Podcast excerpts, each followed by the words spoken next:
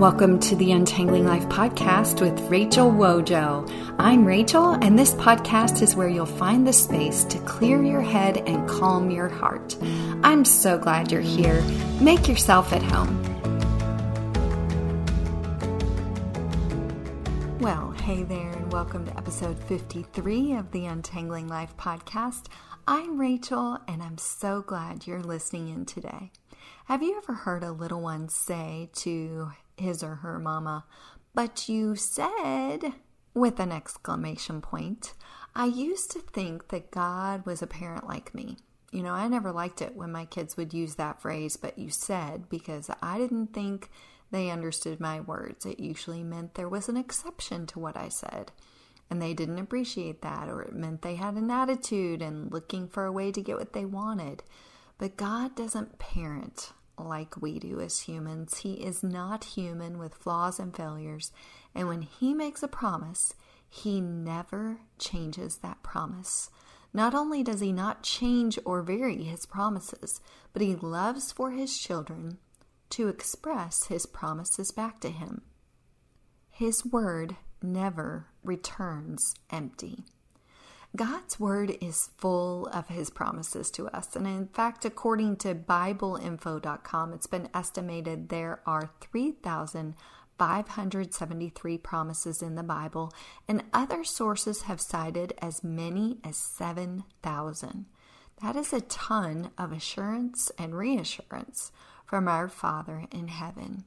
But we have to know God's word, we have to know his promises in order to receive his promises. And not only are we the benefactors of his promises, but the power of praying God's promises to him cannot be measured.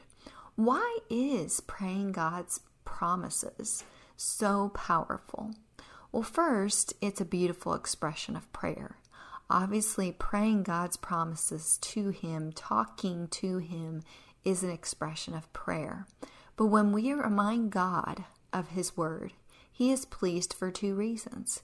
He is pleased that we know His Word, we know His promises, we know what He has said to us. Think how happy it makes you when you have someone's promise and you know they are a keeper of their promises, you know they keep their word. And then, secondly, He's pleased to receive the glory in fulfilling His word. Now, I want to take just a moment and talk about God's promise to David. In 2 Samuel, the chapter heading given by the NIV publisher says God's promise to David. And then the second heading in the chapter, 2 Samuel chapter 7, is titled David's Prayer. So, why did David pray God's promises back to him? At the point in 2 Samuel 7, David had reached a pinnacle in his career.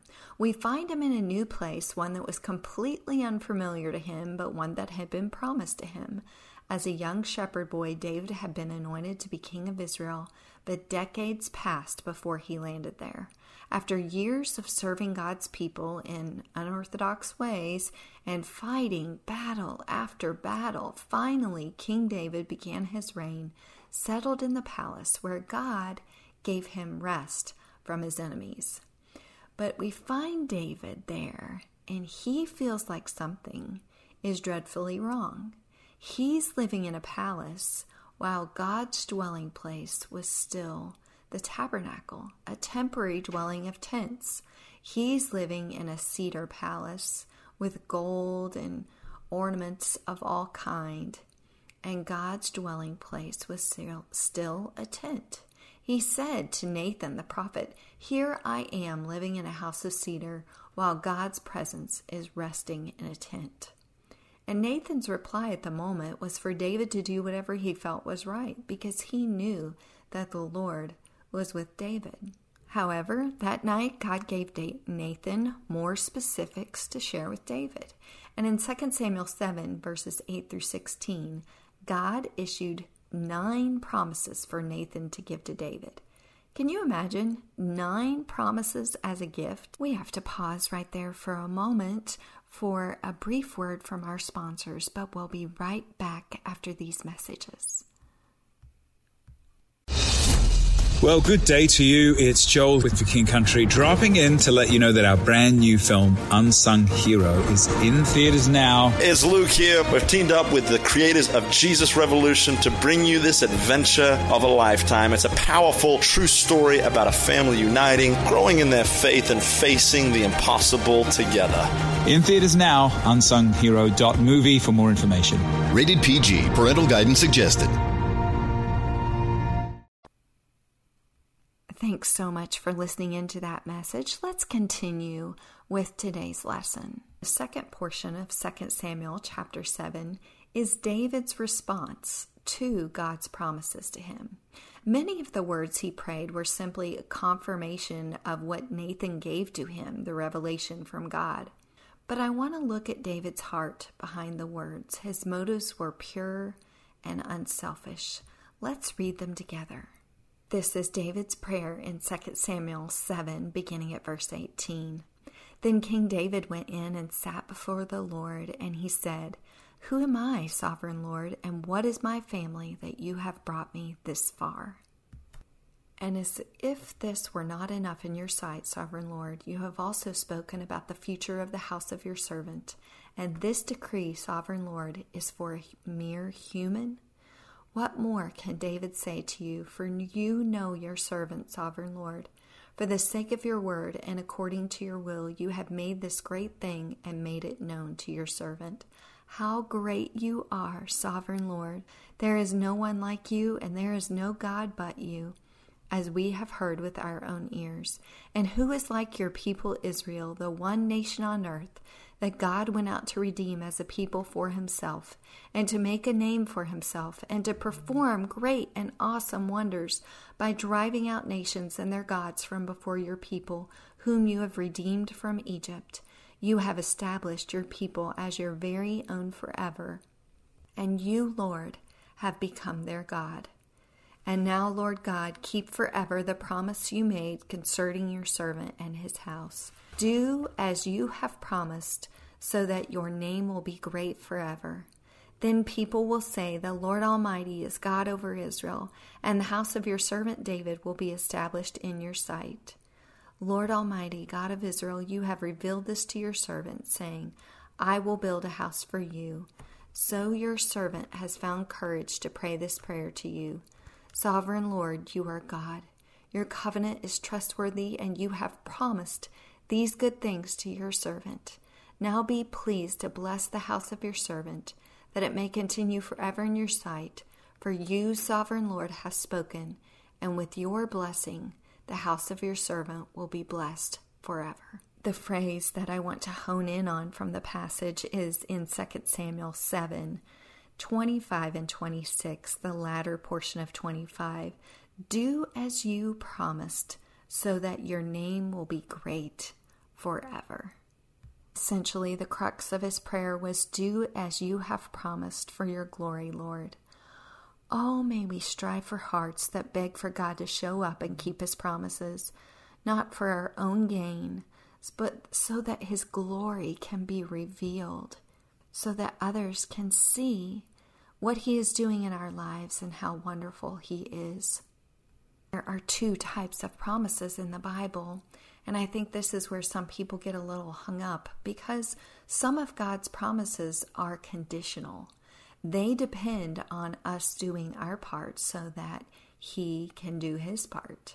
They are the result of our obedience. And when we have a conditional promise, we have to fulfill what God is calling us to do.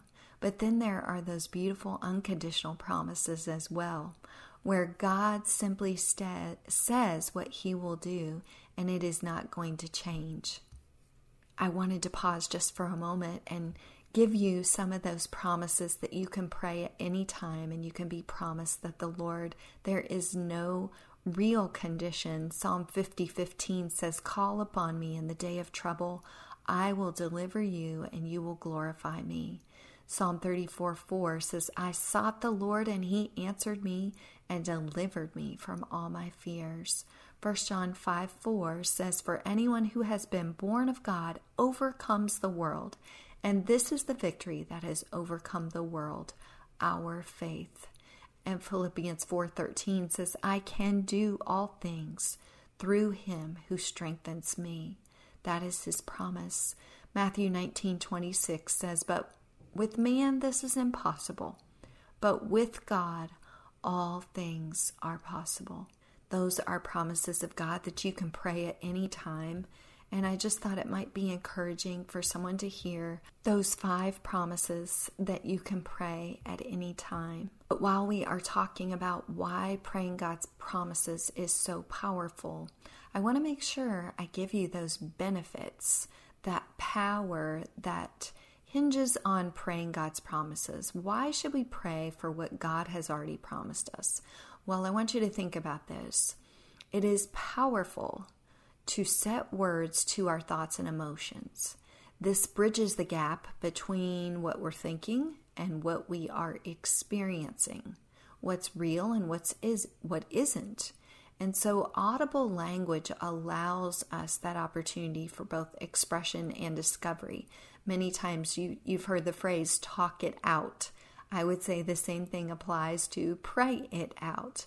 It's not necessarily a change of of heart or a change of action that may need to take place, although that sometimes is the case. But many times it is just tying words and expressing words to what we are experiencing.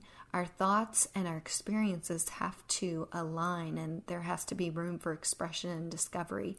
So the power is in setting words to our thoughts and emotions. This bridges the gap and that takes us to the second reason that it is powerful to pray God's promises because it, secondly, reminds us of the words of truth and then allows our hearts to align with that truth. Sometimes we just need to hear a strong word aloud, right? Inside our head, it doesn't always echo quite the same way as it does when we hear it. And so, reminding us of the words of truth and aligning our hearts with the truth. And if I have someone who is reading this podcast because you cannot hear, I want to remind you that the Holy Spirit is still whispering to your heart, and His impression up on you is where the power is anyway. Number three, the power of praying God's promise, this benefit, is that it shifts our focus from the circumstances to God's goodness and God's graciousness when we remember who He is and what He has promised us and how He has always kept His promises. It changes things, right? It shifts our perspective. It changes what we see in front of us to being good because God is good, not necessarily because we have a good set of circumstances. And then, fourth, why is praying God's promise so powerful? It strengthens our faith. It's the benefit to us. It really builds us up and strengthens our faith.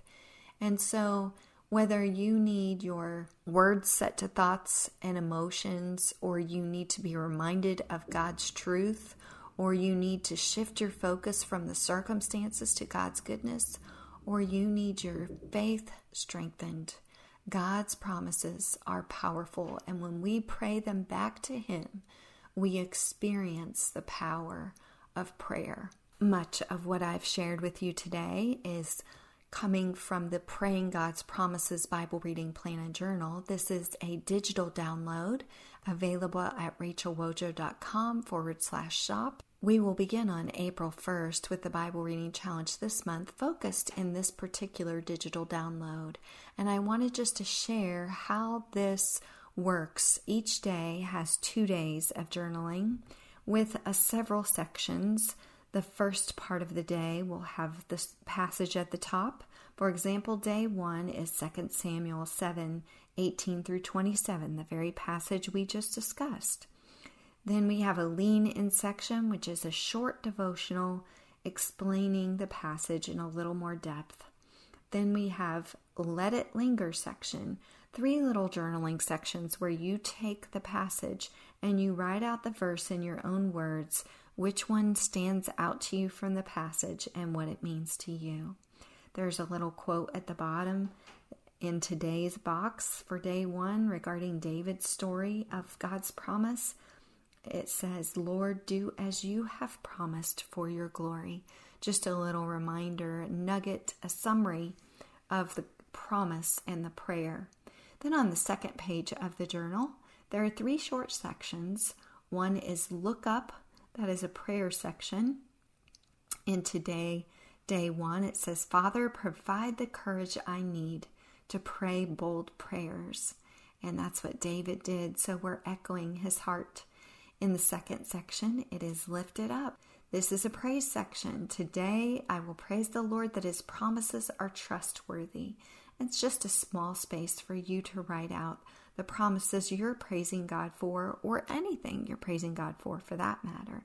And then the last section on page two is a live it out section, a practical application section to give you a space to really think and dwell how can you put into practice what you have learned in this study in this bible reading for example in the live it out section this says when was the last time you prayed a bold prayer asking god to show up in a way that you knew could only be him remind yourself of the details of that prayer or write down your current bold prayer request it's just a way of applying the lesson. I hope that you'll join us for the Praying the Promises Bible reading plan for the month of April. I'm excited to walk through this plan. And if you are a journaler or you want to learn to be a journaler, this is a super easy way to do it because it's not a blank slate. You have each one of these little prompts and the sections that will help you walk through praying God's promises. I hope you'll join in. Thanks so much for listening in today. Until next time, God sees you and knows your need. Thank you for listening to the Untangling Life podcast with Rachel Wojo. If you enjoyed this podcast episode, be sure to subscribe. For show notes and free resources, visit rachelwojo.com. See you again soon.